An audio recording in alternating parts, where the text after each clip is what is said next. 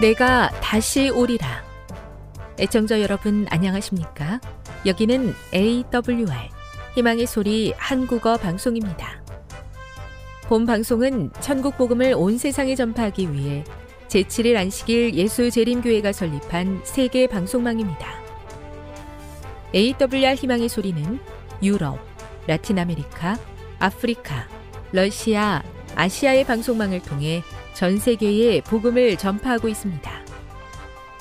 AWR 아시아 희망의 소리 방송국은 한국어 방송을 매일 5시간씩 송출하고 있습니다. 희망의 소리 방송은 인터넷과 스마트폰을 통해서도 언제나 청취하실 수 있습니다. 들으실 수 있는 인터넷 주소는 awr.org입니다. 유튜브로는 AWR 코리아로 검색하시면 됩니다.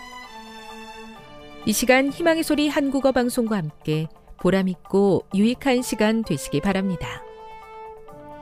내가 다시 오리라. 여기는 AWR 희망의 소리 한국어 방송입니다. 주파수 안내입니다.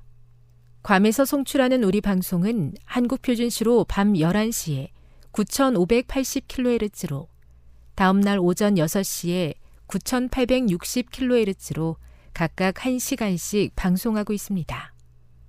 우즈베키스탄에서 송출하는 우리 방송은 한국 표준시로 밤 9시에 15,530kHz로 밤 10시에 9,740kHz로 타지키스탄에서는 밤 9시에 15,255kHz로 각각 1시간씩 방송하고 있습니다. 애청자 여러분의 많은 청취 바랍니다.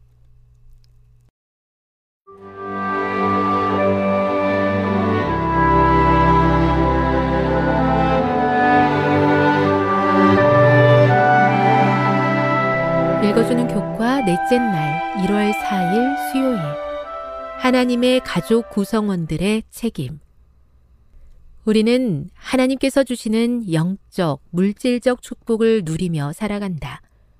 우리가 하나님의 가족의 일원임을 아는 것이 얼마나 큰 힘이 되는가.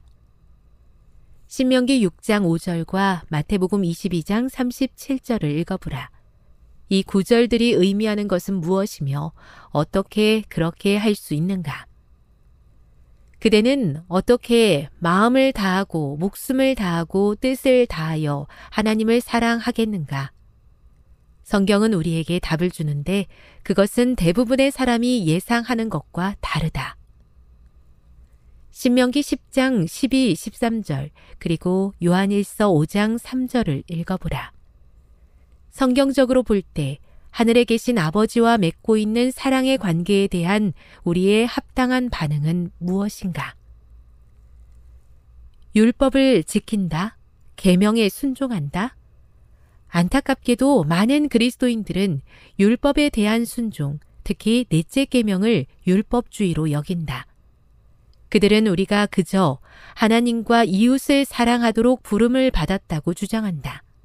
하지만 하나님께서는 우리가 그분의 계명을 지킴으로 하나님과 이웃에 대한 사랑을 나타내 보이는 것이라고 분명히 말씀하신다. 하나님을 사랑하는 것은 이것이니 우리가 그의 계명들을 지키는 것이라. 요한일서 5장 3절. 우리는 일반적으로 이 말씀을 우리가 하나님을 사랑하기 때문에 그분의 계명들을 지킨다는 것으로 이해한다. 그것도 좋다. 하지만 우리는 하나님을 사랑하는 것은 이것이니 라는 말씀이 그분의 계명을 지킴으로써 하나님의 사랑을 알고 경험하는 것이라고도 이해할 수 있다. 마태복음 7장 21에서 27절에서 예수님께서는 하나님의 말씀을 듣고 행하는 자들은 그들의 집을 견고한 반석 위에 지은 지혜로운 자와 같다고 말씀하셨다. 듣고 순종하지 아니하는 자들은 처참한 결과를 맛본 모래 위에 집을 지은 어리석은 자와 같다고 말씀하셨다. 두 사람 모두 말씀을 들었지만 한 사람은 순종했고 한 사람은 순종하지 않았다. 그 결과는 생명과 죽음의 운명을 결정했다. 교훈입니다. 우리는 하나님의 가족의 구성원들로서 하나님의 말씀을 듣고 그분의 계명에 순종함으로 하나님을 향한 우리의 사랑을 나타내 보이도록 부름 받았다. 묵상. 하나님의 계명을 지킴으로 하나님의 사랑을 경험할 수 있다는 사실을 묵상해 보십시오. 그대는 그것을 어떻게 알 수 있습니까? 적용. 하나님을 사랑하는 것과 그분의 율법에 순종하는 것의 연관성을 생각해 보십시오. 하나님에 대한 사랑이 그렇게 나타나는 이유는 무엇입니까? 영감의 교훈입니다. 새 세상에서도 순종할 사랑의 율법. 그리스도의 죽음으로 그분을 세상 죄로 지고 가는 하나님의 어린 양으로 가리킨 표상적 제도는 폐지되었으나 십계명을 통해 구체적으로 표현된 의의 원칙은 영원한 보좌와 마찬가지로 변치 않는다. 에덴 동산에서 생애의 큰 법칙으로 인류에게 알려진 그 원칙들은 회복된 낙원에서도 변치 않고 존재할 것이다. 에덴 동산이 다시 지상에서 꼽힐 때 태양 아래 있는 모든 사람이 하나님의 사랑의 율법을 순종하게 될 것이다. 산상보훈 50일 하나님의 말씀을 들을 뿐만 아니라 삶을 통해 실천함으로 하나님을 사랑하는 저의 믿음을 나타내 보이고 싶습니다. 구원의 조건으로서가 아니라 구원해 주신 하나님의 사랑에 대한 반응으로서 하나님의 말씀에 순종하게 해 주시옵소서.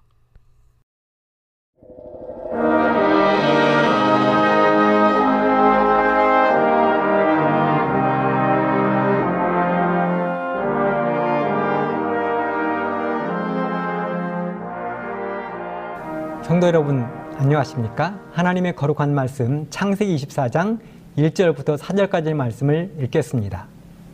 아브라함이 나이 많아 늙었고 여호와께서 그의 범사에 복을 주셨더라. 아브라함이 자기 집 모든 소유를 맡은 늙은 종에게 이르되 청컨대 너의 손을 내 환도뼈 밑에 넣으라. 내가 너로 하늘의 하나님 땅의 하나님이신 여호와를 가리켜 맹세하게 하노니 너는 나에 관한 이 지방 가나안 족속의 딸 중에서 내 아들을 위하여 아내를 택하지 말고 내 고향 내 족속에게로 가서 내 아들 이삭을 위하여 아내를 택하라. 오늘은 이 말씀을 중심으로 무대 뒤의 영웅 엘리에셀 이런 제목의 말씀을 준비했습니다. 이 땅의 대부분의 사람들은 무대 위에서 주연이 되고 싶어 합니다. 그래서 조금이라도 더 높은 자리에 오르기 위하여 부단한 노력을 하는 것이지요. 하지만 단 한 사람의 주연을 위해서 얼마나 많은 사람들이 무대 뒤에서 수많은 땀을 흘리는지 생각하는 사람들은 별로 없습니다. 그리고 그런 조연 없이는 감동적인 영화나 작품, 연극, 드라마는 존재할 수도 없습니다. 그래서 주연은 수많은 조연들에 의해서 만들어지는 것입니다. 역사도 마찬가지입니다. 한 사람의 영웅 뒤에는 수많은 사람들의 조연이 있었습니다. 조선을 세운 이성계 뒤에는 정도전이 있었고 세조 뒤에는 한명이라는 조연이 있었습니다. 그래서 권력대 뒤에는 언제나 보이지 않는 조력자가 있는 것입니다. 아름다운 백조가 요유히 호수를 지나가는 데는 보이지 않는 물 아래 발짓이 있어야 하고 한 척의 배가 거친 바다를 항해하기 위해서는 배 밑바닥에서 두 손과 발이 쇠고랑에 묶이운 채 손가락이 짓물러 피가 나고 거친 숨소리에 굵은 땀방울을 흘리며 노를 젓는 노예들이 있었습니다. 이렇게 해서 영웅이 탄생하고 백조가 호수를 헤엄치고 바다가 배를 항해하는 것입니다. 오늘 저는 성경에 나오는 그런 위대한 인물 뒤에 숨겨진 한 멋진 조연을 소개하려고 합니다. 그 사람은 그 멋진 조연은 바로 아브라함의 종이었던 엘리에셀입니다. 엘리에셀은 창세기 15장에 처음 등장합니다. 창세기 15장 1절로 3절. 이후에 여호와의 말씀이 이상 중에 아브라함에게 임하여 가라사대 아브라함아 두려워 말라 나는 너의 방패요 너의 지극히 큰 상급이니라 아브라함이 가로되 주 여호와여 무엇을 내게 주시려나이까 나는 무자하오니 나의 상속자는 이 다메색 엘리에셀이니이다 아브라함이 또 가로되 주께서 내게 씨를 아니 주셨으니 내 집에서 길리온 자가 나의 후사가 될 것이니이다. 장세기 12장에서 아브라함이 하나님의 부르심을 입고 갈대아우를 떠난 지 10년쯤 되었습니다. 아브라함이 갈대아우를 떠나던 당시 아브라함의 나이는 75세였습니다. 하나님이 아브라함에게 갈대아 우르를 떠나라면서 하신 약속이 있었지요. 그 약속은 바로 내가 너로 큰 민족을 이루고 너에게 복을 주어 너의 이름을 창대케 할 것이다. 그리고 너는 복의 근원이 될 것이라는 약속이었습니다. 그런데 10여 년이 흐른 지금 뒤돌아보면 재산은 많아져 경제적인 복은 받은 것 같은데 큰 민족을 이루고 창대케 하겠다는 약속은 이번에 보인 것입니다. 큰 민족을 이루고 창대케 되려면 후손이 있어야 하는데 후손이 없는 것입니다. 자신도 벌써 85세가 넘어가고 부인 살아도 75세가 넘어가는 것입니다. 그래서 점점 후손에 대한 희망이 꺼져가려 하는데 하루는 하나님이 아브라함을 찾아오신 것입니다. 그것이 조금 전에 읽은 창세기 15장의 말씀입니다. 그리고 하신 말씀이 아브라함아 두려워 말라 나는 너의 방패요 너의 제일 큰, 큰 상급이니라. 그러니까 아브라함이 하나님께 대답을 합니다. 주 여호와여 무엇을 내게 주시려나이까? 나는 무자하오니 나의 상속자는 이 다메색 엘리에셀이니이다. 아브라함이 또 가로되 주께서 내게 씨를 아니 주셨으니 내 집에서 기르운 자가 나의 후사가 될 것이니이다. 지금 아브라함이 자신의 후계자, 상속자를 누구로 하겠다고 하나님께 말씀드리고 있습니까? 그렇습니다. 다메섹에서 데려온 종 엘리에셀을 자신의 후계자로 삼겠다고 하나님께 말씀드리고 있습니다. 그렇다면 도대체 엘리에셀은 어떤 사람이길래 아브라함이 자신의 후계자를 삼아서 자신의 모든 것을 물려주겠다고 했을까요? 물론 아브라함이 살던 당시 고대 근동 지방에서는 자신의 후계자가 없을 때에는 자신이 믿고 신뢰하던 사람에게 자신의 모든 것을 물려주던 관례가 있기는 했습니다. 하지만 아브라함을 생각해 보십시오. 아브라함이 갈대아 우르를 떠나올 때 누가 함께 따라 나왔습니까? 그렇습니다. 자신의 조카인 롯이 함께 따라 나왔습니다. 지금은 자신의 곁을 떠나 소돔성에 살고 있, 지만 롯은 피부치 조카입니다. 만일 조카 롯이 아브라함이 자신의 후계자로 담메색에서 데려온 늙은 종 엘리에셀을 후계자로 삼으려 한다는 소식을 들으면 얼마나 섭섭하겠습니까? 여러분이라도 섭섭하지 않겠습니까? 부자 삼촌이 자신의 사업과 모든 재산을 피 하나 섞이지 않은 그 공장의 공장장에게 물려준다면 얼마나 섭섭하겠습니까? 그렇다면 엘리에셀이 어떤 사람이었길래 아브라함은 그렇게까지 생각하고 있었을까요? 바로 창세기 24장을 자세히 연구해 보면 그 대답을 찾을 수가 있습니다. 창세기 24장은 아브라함이 아들 이삭을 장가 보내는 이야기, 며느리 찾는 이야기가 기록되어 있습니다. 이삭이 장가를 간 나이가 40세였습니다. 그렇다면 아브라함이 이삭을 100세에 얻었으니까 아브라함의 나이는 140세가 되었습니다. 그리고 아내 사라는 창세기 23장에서 127세의 나이로 죽었다고 기록해 놓았습니다. 이렇게 나이도 많아지고 아내까지 죽어 외로운 아브라함의 유일한 낙은 이제 며느리를 보는 것입니다. 그런데 자신이 살고 있는 동네에서는 눈을 씻고 찾아보아도 며느리감이 보이지 않는 것입니다. 그리고 설령 마음에 드는 며느리감이 있다 한들 그렇게 하고 싶지가 않았습니다. 하나님을 모르고 우상 숭배에 물들어 있는 그 땅의 처자를 며느리로 말아들이고 싶지 않은 것입니다. 그래서 하루는 집안의 총무, 이미 자신처럼 늙었지만 그래도 믿을 만한 종인 엘리에셀을 불렀습니다. 그리고 엄청난 업무 하나를 맡긴 것입니다. 그 업무는 바로 아들, 외아들, 독자 이삭을 장가 보내는 것입니다. 가서 자신의 며느리감을 찾아오라는 것입니다. 그런데 그 장소는 아브라함 자신의 고향, 머나먼 땅에서 찾아오라는 것입니다. 아브라함이 하나님의 명을 받고 갈대 우르를 떠나 하란을 거쳐 가나안으로 왔습니다. 가나안의 사란까지는 직선거리로 800km 정도 된다 합니다. 만일 하란에서 신부감을 찾았다면 800km를 간 것이고 아브라함이 출발한 고향 우르에서 찾았다면 그보다 훨씬 더 먼 거리를 가야 하는 것입니다. 비행기가 있고 자동차가 있는 지금도 그 거리는 가고 싶어도 마음대로 못 가는 거리입니다. 하란까지라도 비행기로 1시간 이상은 가야 하고 자동차로는 적어도 10시간 꼬박 달려야 하는 거리입니다. 그런데 낙타를 타고 걸어서 그 거리를 가야 한다면 얼마나 가야 할까요? 하루에 20에서 30km 간다 하면 꼬박 한 달 이상을 가야 하는 것입니다.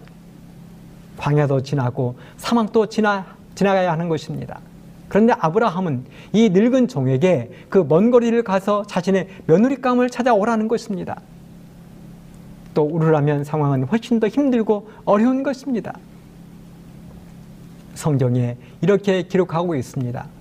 창세기 24장 2절 아브라함이 자기 집 모든 소유를 맡은 늙은 종에게 성도 여러분 좀 너무한 거 아닙니까?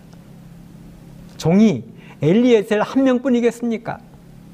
아브라함이 얼마나 큰 부자인데요. 아브라함이 포로로 잡혀간 족갈옷을 구하기 위하여 데려간 군사가 자그마치 318명이었습니다. 이 말은 젊은 종들이 수백 명 있었다는 것입니다. 그런데 그 하고 많은 건장한 젊은 종들 다 뒤에 놔두고 아브라함은 어찌하여 지금 늙은 종 엘리에셀을 보내고 있는 것입니까? 왜 그랬을까요? 우리 그 이야기 속으로 한 걸음 더 들어가 보도록 하겠습니다. 첫째, 엘리에셀은 주인의 말에 충성하는 종이었습니다. 아브라함은 자신의 환도뼈 밑에 엘리에셀의 손을 넣게 하고 먼저 충성맹세를 시킵니다. 그리고 엘리에셀에게 며느리를 찾아오는 몇 가지 조건을 내걸었습니다. 첫째는 이 지방 가나안 족속의 딸 중에서 데려오지 말라는 것이고 둘째는 자신의 고향, 자신의 족속에 가서 찾아 데려오라는 것이고 셋째는 아들 이삭을 데려가지 말라는 것입니다. 창세기 24장 8절에 보면 오직 내 아들 데리고 그리로 가지 말지라고 이야기했어요. 여러분은 아브라함의 이 조건을 어떻게 생각하십니까? 첫 번째 조건은 그래도 좀 들어줄만 한데요. 그런데 둘째와 셋째 조건은 좀 황당합니다. 앞에서도 말씀드렸지만 자그마치 800km 이상 되는 그 먼 거리, 빨리 가도 한 달이고, 지체되면 그 이상 걸리는 그 먼 거리까지 가서 데려와야 하겠습니까? 그리고 거기까지 간다 한들, 아브라함이 생각하는 며느리감이 쉬 나타나겠습니까? 아브라함이 고향을 떠난 지 어헌 65년 이상이 지났습니다. 아브라함을 기억하는 사람이 있기나 하겠습니까? 그런데 굳이 그 먼 곳까지 갈 필요가 있겠습니까? 거기다가 신랑감이 될 사람도 데려가지 말라 하니 세상에 이런 법이 또 어디에 있겠습니까? 설령 아브라함의 친척이 있다 해도 무엇을 믿고 자신의 딸을 쉽게 부모가 내어주겠습니까? 아브라함이 내건 조건의 모든 것이 하나하나 뜯어보면 너무나 어려운 것입니다. 그런데 엘리에셀이 어떻게 합니까? 창세기 24장 9절로 10절에 보면 종이 이에 주인 아브라함의 환도뼈 아래 손을 넣고 이 일에 대하여 그에게 맹세하였더라. 이에 종이 그 주인의 약대 중 열피를 취하고 떠났는데 곧 그 주인의 모든 좋은 것을 가지고 떠나. 예, 엘리에셀은 두말하지 않고 길을 떠납니다. 한 번도 가보지 않은 그 먼 길을 두말하지 않고 떠난 것입니다. 나이가 많아서 가다가 언제 어떻게 될 줄도 알지 못하면서 사나운 강도나 맹수를 만날 수도 있는 그 먼 길을 두말하지 않고 떠나는 것입니다. 오직 하나 주인의 아들 신부감을 찾기 위하여 금은길을 떠납니다. 그 일은 실로 중차대한 일이었습니다. 이제 나이 많아 외로운 시간을 보내고 있는 주인에게 기쁨을 주는 일이 될 것이었습니다. 사실 이 이삭이 태어나지 않았다면 아브라함의 재산을 엘리에셀 자신이 물려받을 수도 있었습니다. 그렇지 않습니까? 아브라함이 하나님께 그랬잖아요.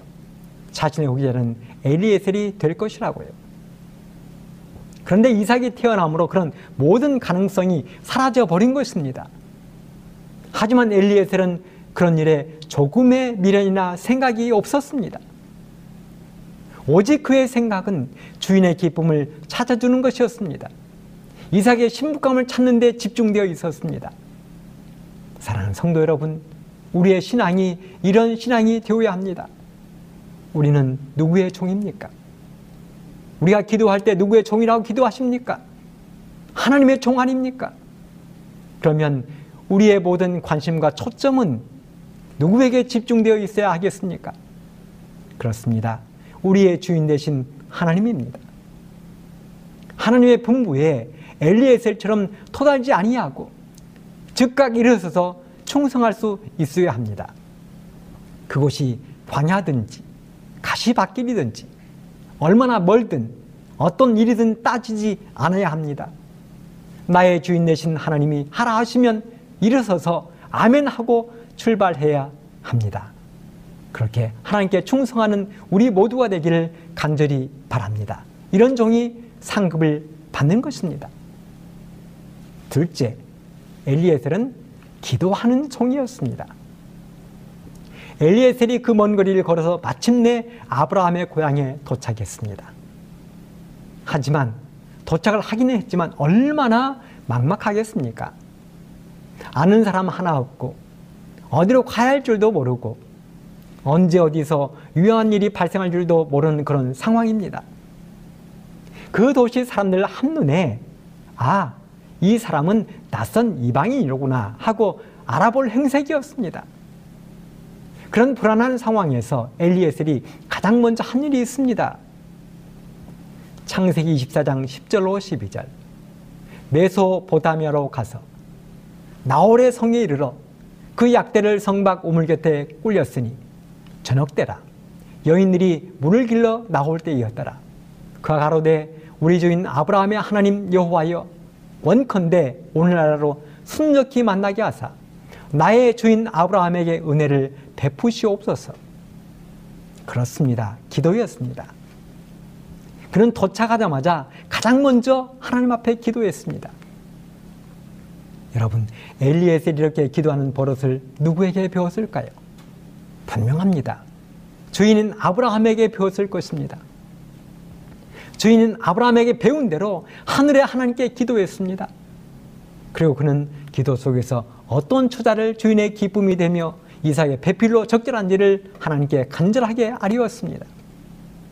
창세기 24장 13절로 14절 성중 사람의 딸들이 물길러 나오겠사오니 내가 우물 곁에 섰다가 한 소녀의 이르기를 청컨대 너는 물 항아리를 기려 나로 마시게 하라 하리니 그의 대답이 마시라 내가 당신의 약대기도 마시리라 하면 그는 주께서 주의 종 이삭을 위하여 정하신 자라 이로 인하여 주께서 나의 주에게 은혜 베푸심을 내가 알겠나이다. 여기 엘리에셀이 찾고 있는 이삭의 아내 베필은 나그네를 대접할 줄 아는 여인이었습니다. 또한 나그네가 타고 온 낙타까지라도 챙길 줄 아는 넉넉한 선한 마음을 가진 여인이었습니다. 그런데요, 이런 엘리에셀의 기도가 입술에서 떨어지기도 전에 기도 응답이 이르러 왔습니다. 창세기 24장 15절 16절에 보면 말을 마치지 못하여서 리브가가 물 항아리를 어깨에 메고 나오니 그는 아브라함의 동생 나홀의 아내 밀가의 아들 부드웰의 소상이라 그 소녀는 보기에 심히 아름답고 지금까지 남자가 가까이 하지 아니한 처녀더라 사실 엘리에셀의 기도만큼이나 빨리 응답되는 기도를 쉽게 찾아보기 어렵습니다. 엘리야도 비 오지 않길 위하여 기도하면서 일곱 번이나 종을 심부름시켰습니다. 엘리에셀의 기도가 입술에서 떨어지기도 전에 한 처녀가 물 항아리를 메고 물길러 나온 것입니다.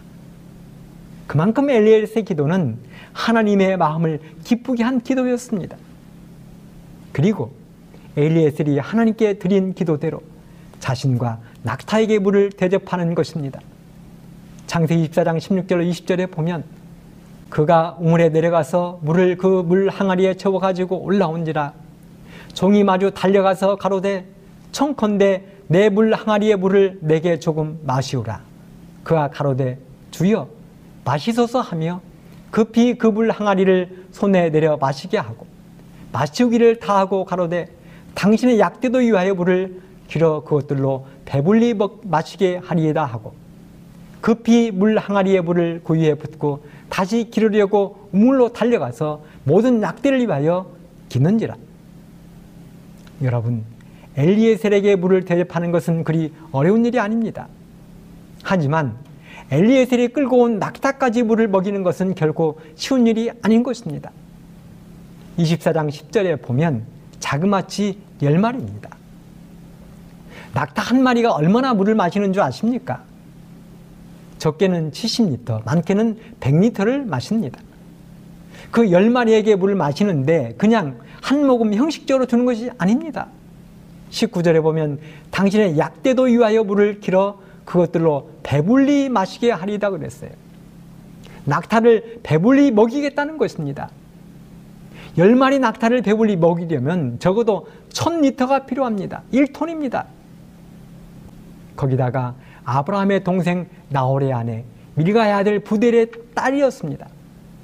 주인 아브라함이 아들 신부감으로 자신의 며느리감으로 찾는 딱 맞는 처녀였습니다. 그리고요. 24장 16절에 보면 심히 아리답고 지금까지 남자를 가까이 해본 적도 없었습니다. 기가 막히죠. 하나님이 엘리에셀의 기도에 기가 막히게 응답해 주신 것입니다. 마찬가지입니다. 우리들의 기도가 하나님 마음에 합한 기도라면 하나님은 한치의 망설임도 없이 즉각 응답하실 것입니다. 기도는 이런 위대한 능력이 있습니다. 엘리에셀의 고민과 걱정거리를 한 방에 날려버리는 시원한 홈런과 같은 것입니다. 그러므로 우리도 엘리에셀처럼 기도의 용사가 되기를 간절히 바랍니다. 어떤 환경과 문제가 있더라도 기도 찬스를 아끼지 않는 복받는 우리가 되기를 간절히 바랍니다. 셋째, 엘리에셀은 자신의 사명을 한순간도 잊지 않았습니다. 이렇게 기도의 응답으로 모든 것을 확신한 엘리에셀은 곧바로 리브아의 부모를 만나러 갑니다. 그리고 자신이 왜 여기 왔는지를 자세히 이야기합니다. 그 모든 과정을 지금 이 시간에 다 읽을 수는 없지만 그날 저녁 리브가의 집안에서는 기꺼이 리브가를 아브라함의 가정에 시집 보내기로 결정을 내렸습니다. 엘리에셀과 리브가의 집안이 서로 win-win하는 결정을 내린 것입니다. 그날 밤 리브가의 집안은 얼마나 행복했을까요? 그래서 엘리에셀은 챙겨온 금, 은, 패물을 리브가와 온 가족들에게 넉넉하게 나누어 주었습니다. 그런데 다음날 아침 작은 소동이 이 집에 발생했습니다. 그 소동은 다름 아닌 엘리에셀의 고집 때문에 일어나는 소동이었습니다. 창세기 24장 54절 그들 곧 종과 종자들이 먹고 마시고 유숙하고 아침에 일어나서 그가 가로되 나를 보내며 내 주인에게로 돌아가게 하소서. 아침에 일어나자마자 즉시로 떠나겠다는 것입니다. 아브라함에게 돌아가야 하겠다는 것입니다. 그러자 리브가의 부모 형제들이 이렇게 이야기합니다. 창세기 24장 55절. 리브가의 오라비와 그 어미가 가로되 소녀로 며칠을 적어도 열흘을 우리와 함께 있게 하라. 그 후에 그가 갈 것이니라. 여러분 가족들이 뭐라고 그래요? 며칠만 있다 가라고 그래요? 예, 열흘만 있다 가라고요. 그리고 그 말이 맞잖아요. 이번에 떠나면 언제 올지 알 수 없는 먼 길이잖아요. 자그마치 수천리 먼 길을 떠나가야 하는 길이잖아요. 사실이 그랬습니다. 리브아는 그렇게 고향을 떠나서 다시는 고향에 돌아오지 못했습니다. 그래서 가족들이 말하는 것입니다. 이제 떠나면 언제 올지 모르는 아니 다시는 올 수 없을지도 모르는 딸을 동생을 열흘만 더 있다 가라는 것입니다. 그런데 엘리에셀은 여지부동입니다. 지금 당장 떠나야 한다는 것입니다. 그래서 결국은 리브에게 물어보기로 합니다. 어떻게 할 거냐고. 그러자 리브가 뭐라고 대답을 해요? 58절에 보면 그가 대답하되 가겠나이다. 우리는 여기서 엘리에셀이 너무한 거 아니냐고 할 수도 있습니다. 그 집안을 생각하면 열흘 정도는 머무를 수 있는 것이 나쁘지도 않잖아요. 하지만 엘리에셀은 자신의 사명을 잊지 않았습니다. 자신을 보내놓고 오매불망 학수고대하며 좋은 소식을 기다릴 주인인 아브라함과 이삭을 기다리게 할 수는 없었습니다. 그래서 한시라도 빨리 돌아가 주인에게 이 좋은 소식을 전해야 했습니다. 사랑하는 성도 여러분, 오늘 우리가 우리의 주인이신 하나님에게 맡은 사명이 무엇입니까? 그 사명은 주님 오십니다. 준비합시다 이거 아닙니까? 주 예수를 믿으라 그리하면 너와 내 집이 구원을 얻겠다는 기쁜 소식 아닙니까? 그리고 다시 오실 주님을 맞이하기 위하여 재림을 준비하는 것 아닙니까? 그 귀하고 소중한 사명을 결코 잊지 않게 되기를 간절히 바랍니다. 그렇게 자기가 맡은 일에 충성하는 종, 기도하는 종, 사명에 충실한 무대 뒤에 숨은 영웅 엘리에셀이 있었기에 아브라함이란 위대한 거대한 믿음의 아버지가 탄생했습니다. 그런 것처럼 우리들을 통해 이름도 없고 빛도 없어 보이는 우리를 통해 우리의 진정한 영웅, 위대한 예수님이 온 세상에 밝게 드러나도록 최선을 다하는 것이 우리의 사명인 것입니다. 그런 우리가 되기를 간절히 바랍니다. 사랑하는 성도 여러분, 이리에서 우리의 숨은 조력, 조연을 통하여 우리 예수님의 위대한 사명이 온 세상에 드러나고 예수님이 드러나고 이리에서 주의 지름을 앞당기는 여러분과 제가 되기를 간절히 바라면서 말씀을 마치겠습니다. 감사합니다. 지금 여러분께서는 AWR 희망의 소리 한국어 방송을 듣고 계십니다.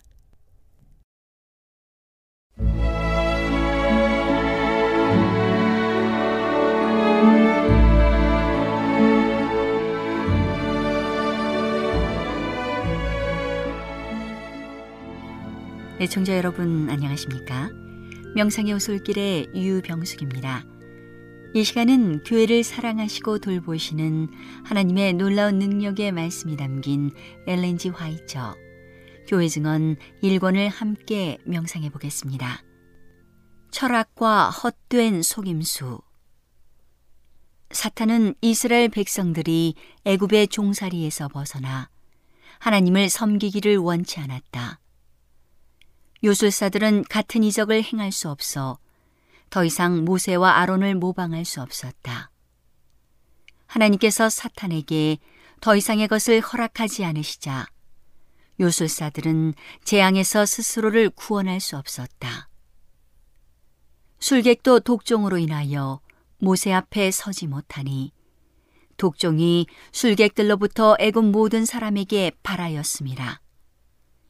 하나님의 지배의 능력이 사탄의 활동 매체를 여기서 끊어버리자 사탄이 그처럼 놀랍게 역사해온 자들까지도 하나님의 진노를 느꼈다. 바로가 믿을 마음만 있었으면 믿을 수 있는 충분한 증거가 그에게 주어졌었다. 모세는 하나님의 능력으로 일을 했다. 그러나 요술사들은 그들 자신의 기량만으로 일하지 않고 하나님의 업적을 모조하는 자신의 기만적 사업을 교묘하게 이루어온 그들의 신, 곧 마귀의 능력으로 일했다. 우리가 시대의 끝에 접근해 갈수록 사람들의 마음은 사탄의 책략에 더욱 쉽게 영향을 받는다. 사탄은 기만당한 사람들로 하여금 그리스도의 사업과 이적을 일반적 원칙에서 헤아리게 한다. 사탄은 그리스도의 사업을 모조하여 그 자신의 능력과 주장을 세우고자 언제나 야망을 품어왔다. 그는 이 일을 일반적으로 공공연하고 대담하게 하지 않는다. 그는 교활함으로 자신의 사업을 이루기 위한 가장 효과적 방법이 빛의 천사의 모양을 하고 가난하고 타락한 사람에게 접근하는 길임을 안다. 사탄은 광야에서 아름다운 젊은이의 모습, 곧 타락한 천사라기보다는 군주와 같은 모습으로 그의 입에 성경 말씀을 가지고 그리스도께 왔다. 그는 기록하였으되라고 말했다. 그러자 고통 중에 계신 우리 구주께서도 기록하였으되라는 성경 말씀으로 그를 대항하셨다. 사탄은 우리와 같은 인성을 입으신 그리스도의 연약하고 고통당하는 상태를 이용하였다. 마태복음 4장 8절로부터 11절을 읽어보라. 마귀가 또 그를 데리고 지극히 높은 산으로 가서 천하 만국과 그 영광을 보여 가로되 만일 내게 엎드려 경배하면 이 모든 것을 내게 주리라. 이에 예수께서 말씀하시되 사탄아 물러가라. 기록되었으되 주 너희 하나님께 경배하고 다만 그를 섬기라 하였느니라. 이에 마귀는 예수를 떠나고 천사들이 나와서 수종드니라.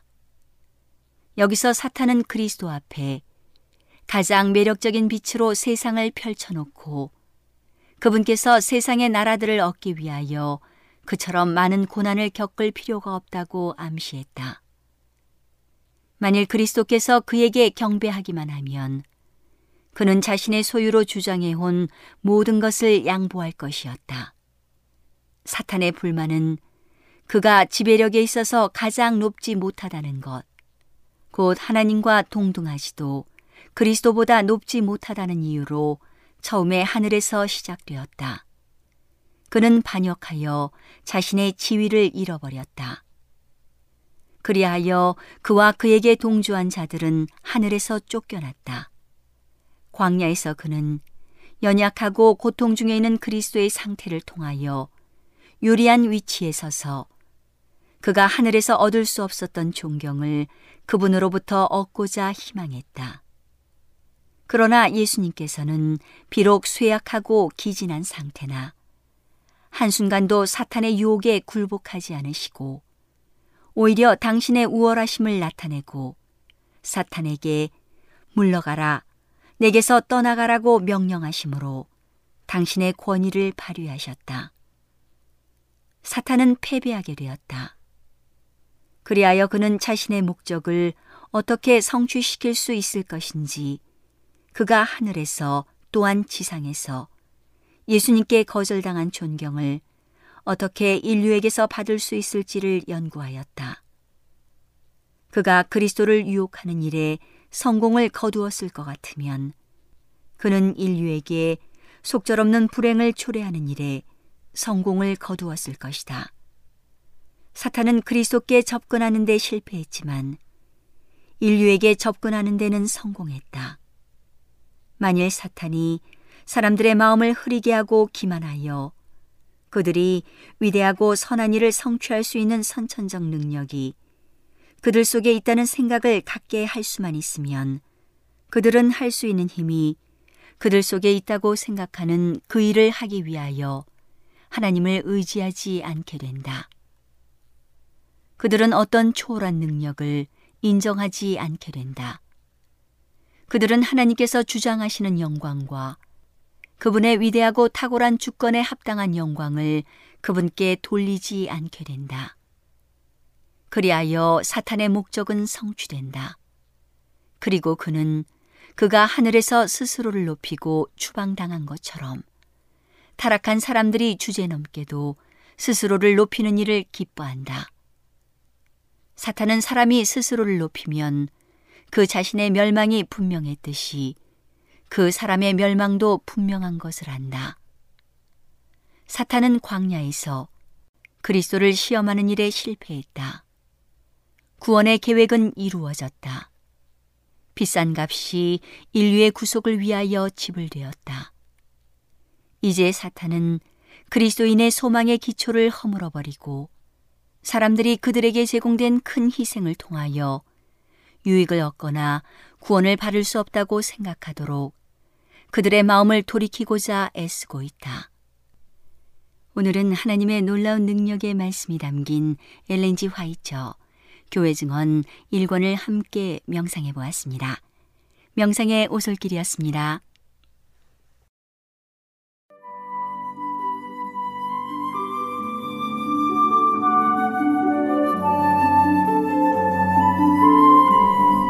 여러분 안녕하십니까? 생명의 양식 시간입니다. 전도서 4장 9절로 12절의 말씀을 읽겠습니다. 두 사람이 한 사람보다 나음은 저희가 수고함으로 좋은 상을 얻을 것임이라. 혹시 저희가 넘어지면 하나가 그 동물을 붙들어 일으켰니와 홀로 있어 넘어지고 붙들어 일으킬 자가 없는 자에게는 화가 있으리라. 두 사람이 함께 놓으면 따뜻하거니와 한 사람이면 어찌 따뜻하리야. 한 사람이면 패하겠거니와 두 사람이면 능히 당하나니 삼겹줄은 쉽게 끊어지지 아니하느니라. 세상을 살아가는 데 있어서 함께 짐을 나누어 지고 함께 협력하면 큰 힘을 얻게 됩니다. 그래서 나온 우리 선조들의 속담이 백지장도 맞들면 낫다입니다. 하루는 당나귀와 말이 짐을 똑같이 나누어지고 주인을 따라 먼 길을 가게 되었습니다. 그런데 하루하루가 지날수록 몸집이 작고 연약한 당나귀는 점점 힘이 붙이기 시작했습니다. 지쳤습니다. 그래서 점점 발걸음도 느려지고 숨이 가빠오기 시작했습니다. 그래서 함께 걷고 있는 말에게 사정을 했습니다. 너는 나보다 덩치도 크고 힘도 좋으니 나의 짐을 조금만 덜어달라고 했습니다. 하지만 말은 당나귀의 부탁을 단칼에 잘라버렸습니다. 그리고 이렇게 말했습니다. 우리는 똑같이 짐을 지고 가는 거야. 그런데 너는 부끄럽게도 너의 짐을 나에게 져달라고 하면 안 되는 거지. 그리고는 자기의 짐만 지고 뚜벅뚜벅 걸어가 버렸습니다. 당나귀는 이제 더 이상 짐을 지고 갈 힘이 남아있지 않았습니다. 한 걸음 걷기도 힘들었습니다. 그리고 결국 당나귀는 쓰러져 죽고 말았습니다. 그러자 주인이 말에게 이렇게 이야기했습니다.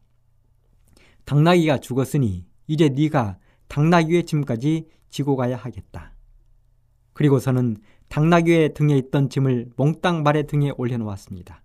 그리고 조금이라도 느리게 걸으면 채찍을 휘둘렀습니다. 그제서야 말은 후회하기 시작했습니다.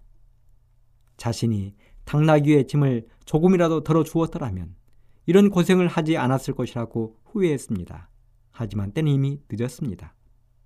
이 이야기는 함께하면 얼마나 좋은지를 알려주는 교훈을 담은 소설입니다. 하나님이 사람을 만드시고 이렇게 말씀하셨습니다. 창세기 2장 18절 사람이 독차는 것이 좋지 못하니 내가 그를 위하여 돕는 배필을 지으리라. 사실 아담이 처음으로 눈을 떴을 때 세상의 모든 창조물들은 짝이 있었습니다. 사자도 호랑이도 코끼리도 강아지도 고양이도 사슴도 참새도 비둘기도 그리고 아담은 그 모든 동물들의 이름을 하나하나 지어 주었습니다. 그 다음에 아담은 바로 자신의 곁을 돌아보았습니다. 모두가 둘인데 자신만 혼자였습니다. 외로웠습니다. 바로 그 아담의 외로움을 아신 하나님이 그의 갈비뼈를 쥐하여 가장 사랑스럽고 아름다운 인생의 동반자 하와를 만드신 것입니다. 그렇습니다. 사람이 독차는 것이 좋지 못하니 하나님이 그를 위하여 돕는 배필을 만들어 주신 것입니다. 오늘날 문명이 발달하고 부족한 것이 없다 보니 결혼을 경시하는 풍조가 생겨났습니다. 결혼을 해도 가능하면 하루라도 늦게 하려고 노력합니다. 이 모습을 하나님이 보시면 어떤 마음이 드실까요? 하루는 고향을 가기 위해 고속도로를 달리다가 휴게소에 들은 적이 있습니다. 배고픔을 달래기 위하여 아내와 함께 식당에를 갔는데요. 식당 한켠에 혼밥족 자리가 당당하게 자리를 잡고 있었습니다. 요즘 유행하는 단어 가운데 혼밥족, 혼술족이 있습니다. 혼자 밥 먹고 혼자 술 마시고 혼자 노는 것입니다. 여러분, 이것은 하나님이 바라시는 것이 아닙니다. 하나님은 사람이 혼자 있는 것을 좋아하지 않으십니다. 그렇다면 왜 함께 가는 것이 좋을까요? 왜 하나님은 함께하고 협력하라고 하실까요? 그것은 바로 함께하면 힘을 얻어 낙심하지 않게 되기 때문에 그렇습니다. 제가 지난 생명의 양식 시간에도 말씀을 드렸지만 낮과 밤의 기온차가 심한 팔레스타인 지방은 밤의 추위를 견디기 위해 두 사람이 함께 눕는 것이 안전하다고 했습니다. 1989년 8월에 저는 지리산 종주를 한 적이 있습니다. 막 결혼한 아내와 함께 지리산 노고단을 출발해서 뱀사골, 새덕산장과 장터목 산장을 거쳐 천왕봉에 올랐다가 경상남도 함양으로 내려오는 여정이었습니다. 당신은 27살의 젊은 나이였기에 자신만만했습니다. 그런데요, 출발하는 시간부터 비가 오기 시작하는데 산행을 마치는 3일 내내 비가 왔습니다. 지리산에 호우주의보가 내렸습니다. 그 길을 저와 아내는 말 그대로 사투를 하면서 걸었습니다. 내리는 비 때문에 밥 한 끼도 해 먹을 수가 없었습니다. 아내는 한 발짝도 갈 수 없다며 울기 시작했습니다. 난감했습니다. 정말 큰일 났습니다. 그렇게 악전코두를 하며 천왕봉 바로 아래 텐트를 치고 잠을 청하는데 도저히 잠을 이룰 수가 없었습니다. 몸은 피곤한데 잠을 잘 수가 없는 것입니다. 이유는 너무도 추웠기 때문에. 너무도 추워서 잠을 잘 수가 없었습니다. 만일 저 혼자였다면 얼어 죽었을지도 모르겠습니다. 한여름 8월이었지만 비가 쏟아지는 산 정상 아래는 너무도 추웠습니다. 그날 저녁 저와 저희 아내는 둘이서 한순간도 떨어지지 않고 서로를 꼭 껴안고 그 긴 밤을 지새웠습니다. 그뿐이 아닙니다. 고등학교 3학년 겨울방학 때는 친구들 6명이서 지리산 뱀사골에 갔다가 얼어 죽을 뻔한 경험도 있습니다. 왜 그랬는지 모르겠습니다. 친구들 6명이서 그 추운 겨울에 지리산을 간 것입니다. 저희들은 지리산 그 산속에서 뼈를 내이는 추위를 담요 한 장과 침낭 하나로 견뎌야 했습니다. 차가운 바람이 살 속으로 무섭게 파고드는데 속수무책이었습니다. 그런데 가지고 있는 것이 겨우 침낭 하나에 담요 하나밖에 없었던 것입니다. 등산에 문외한이었던 저희들은 준비가 없었습니다. 그래서 돌아가면서 침낭 하나에 두 사람씩 들어가 추위를 견뎌내야 했습니다.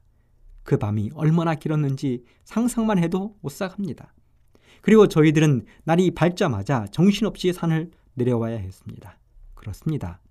함께 하면 아무리 극심한 어려움이나 고통이 닥쳐와도 버틸 수 있는 힘이 있습니다. 이겨낼 수 있는 힘이 있습니다. 신앙도 마찬가지입니다. 아무리 박해가 심해도 함께하면 이겨낼 수 있습니다. 올해는 말틴 루터가 종교 개혁을 일으킨 지 500년이 되는 해입니다. 1517년 말틴 루터는 종교 개혁을 일으켰습니다. 500년이 되었습니다.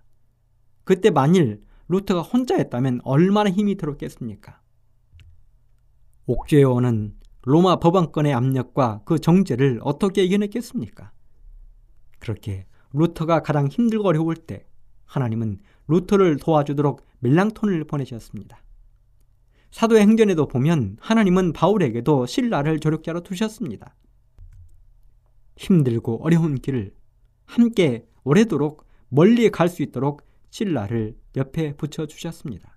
그렇다면 이 시간 다시 한번 우리 청취자 여러분들에게 저는 참되고 좋은 친구, 어떠한 상황 속에서도 여러분들을 사랑하고 아껴줄, 지켜줄 좋은 친구 한 분을 소개시켜 드리겠습니다. 그분은 바로 예수 그리스도이십니다. 그분은 여러분이 어떠한 상황에 처하든 여러분을 가장 좋은 길로, 가장 선한 길로 인도해 줄 참된 친구가 될 것입니다. 감사합니다.